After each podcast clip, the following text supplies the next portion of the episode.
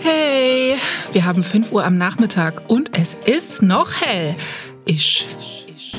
Hallo und herzlich willkommen bei FOMO. Was habe ich heute verpasst? Es ist Dienstag, der 7. Februar 2023. Safer Internet Day. Achtet eure Grenzen, also seid auch mal offline und denkt immer dran, ihr müsst verantwortungsvoll in die Timelines springen. Mein Name ist Jasmin Polat und ich trage zum Beispiel immer Sonnenschutz auf, bevor ich mich von Instafiltern blenden lasse. Heute geht es um bissige Bemerkungen und Dating-Entscheidungen, die sprachlos machen. Wir sprechen über das neue Spiel am Horizont und wir haben Sprachis von der Journalistin Özge Inan zur Lage in der Türkei und Syrien.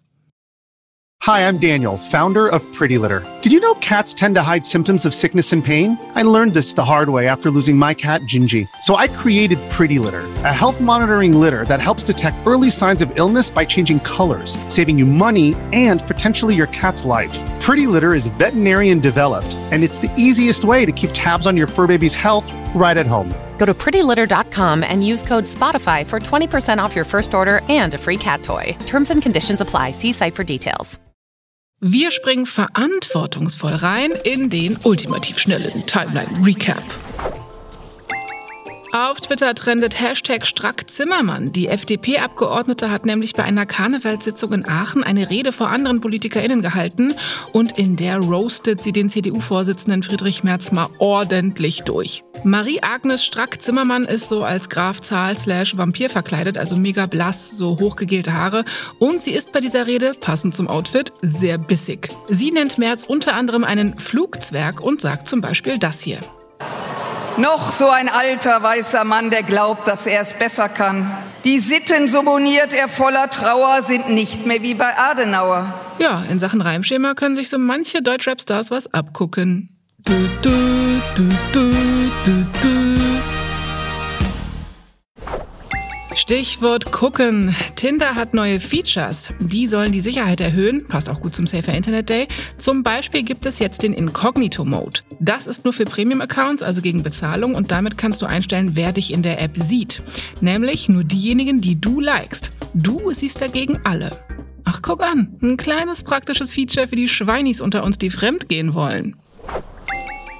Wir haben mal wieder ein paar Good News, die eigentlich gar keine mehr sein sollten. Good News, die Das BSI bekommt eine neue Präsidentin, und zwar die Mathematikerin und IT-Expertin Claudia Plattner. Das Bundesamt für Sicherheit in der Informationstechnik gibt es seit 1991 und ist die IT-Sicherheitsbehörde, also die deutsche Cyberabwehrbehörde. Und jetzt sitzt dort zum ersten Mal seit Gründung eine Frau am Hebel. Ihr Vorgänger Arne Schönbohm ist von der Innenministerin Nancy Faeser abgesetzt worden. Jan Böhmermann hatte in einer Folge vom ZDF-Magazin Royal Schönbohms Beziehungen zu Russland aufgedeckt. Der Präsident von Eintracht Frankfurt, Peter Fischer, wurde mit Kokain erwischt. Die Staatsanwaltschaft ermittelt jetzt gegen ihn, gegen seine Frau und seinen älteren Sohn. Wie ist das alles rausgekommen? Fischers jüngerer Sohn, der ist erst 13, hatte in der Schule gekokst. Die Schule hat dann die Polizei eingeschaltet und die Wohnung der Fischers durchsucht und was gefunden. Oh Mann, ey, so jung. Viel, viel, viel älter ist Leonardo DiCaprios neue Freundin. Seine aktuelle Auserwählte soll das israelische Model Eden Polani sein und die ist 19 Jahre alt. Okay, wir wissen ja schon, dass Leo eine Vorliebe für sehr viel jüngere Frauen hat, aber mittlerweile ist er 48 Jahre alt, ne? Und mir fällt dazu irgendwie nichts mehr ein. Das war der ultimativ schnelle Timeline Recap. Was geht ab, Freunde? Willkommen endlich zu Hogwarts Legacy. Endlich können wir lossocken. Das war der YouTuber und Gamer der Sorbus. Der nimmt seine FollowerInnen mit in eins der Spiele dieses Jahr. Es haben wirklich viele drauf gewartet und damit willkommen in unserer Rubrik Level Up.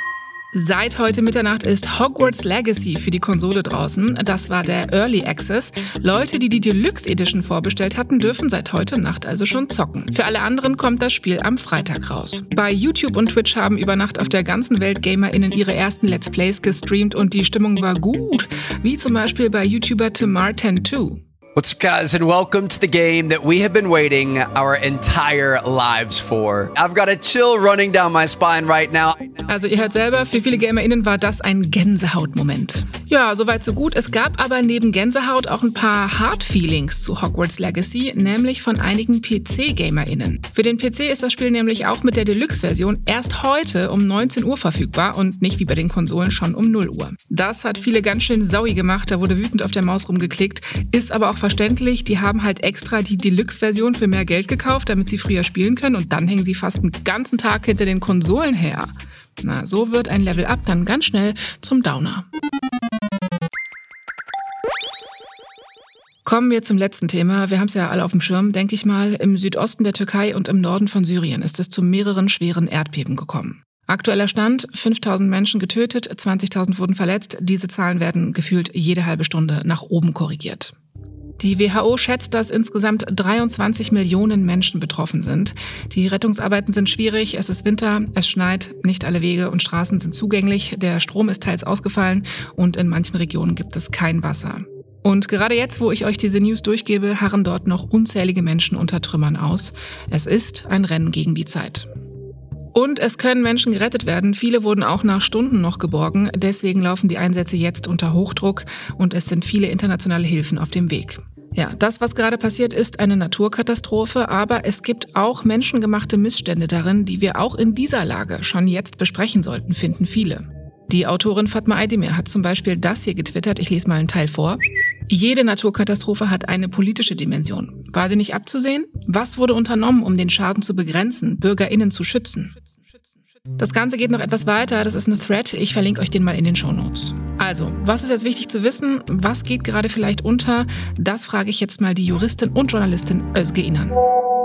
Drei Dinge, die gerade untergehen, sind zum einen, wie die verheerenden Opferzahlen eben beeinflusst sind durch eine fahrlässige Bauweise und mangelnde Kontrolle der Erdbebensicherheitsvorgaben. Zum anderen sind die Rettungseinsätze nicht nur schlecht organisiert, sondern es fehlt auch einfach an Gerät und zum anderen schauen eben alle gerade äh, auf die Türkei, ähm, schwerpunktmäßig, aber in Nordsyrien, in der kurdischen Selbstverwaltung gibt es eben auch sehr, sehr ähm, verheerende Folgen des Erdbebens. Ja, es gibt mehrere Berichte, dass die Gebäude in der Türkei nicht erdbebensicher gebaut sind. Und bei Syrien kommt noch hinzu, dass das Land ja ohnehin schon unter den Auswirkungen vom Krieg leidet. Ja, was kann man jetzt von hier aus tun? Es ist gesagt, dass man auf jeden Fall spenden kann. Es gibt diverse Hilfskampagnen. Dazu von mir noch der Hinweis, schaut, wem ihr euer Geld gebt. Da gibt es Unterschiede, auch politischer Natur. Ich habe euch in den Shownotes ein paar Möglichkeiten zu spenden verlinkt. Wenn ihr darauf klickt, findet ihr verschiedene Organisationen aufgelistet. Und von Özge auch nochmal der Reminder. Achtet darauf, ein Euro sind 20 türkische Lira wert. Das heißt, jeder Euro zählt. Nie war dieser Satz so richtig wie jetzt. Ja, auch Social Media nimmt gerade wieder eine extrem wichtige Rolle ein. Also mit Instagram, Twitter und Co. sehen wir das Ausmaß vielleicht auch noch mal schneller und unmittelbarer. Deswegen letzte Frage an dich, Özge. Was siehst du gerade in deinen Timelines, was wichtig ist? Im türkischsprachigen Twitter kursieren gerade immer noch Hilferufe, seit das Erdbeben passiert ist, von Leuten, die darauf aufmerksam machen, dass ihre Angehörigen immer noch unter den Trümmern sind und sie von ihnen eben nichts hören. Und diese Hilferufe helfen auch konkret den Rettungskräften, Überlebende zu finden, einfach weil es sonst keine Kommunikationsmöglichkeiten gibt. Danke dir. Ich verlinke euch den Twitter-Account von Özge auch in den Shownotes. So, das war's für heute mit FOMO und hier geht's morgen weiter mit meiner bezaubernden Kollegin Paula Menzel. Ihr erreicht uns wie immer unter der FOMO at Spotify.com Adresse bei Fragen, Anmerkungen oder auch einfach nur lustigen Stories aus dem Internet. FOMO ist eine Produktion von Spotify Studios in Zusammenarbeit mit ACB Stories. Ciao! Ciao.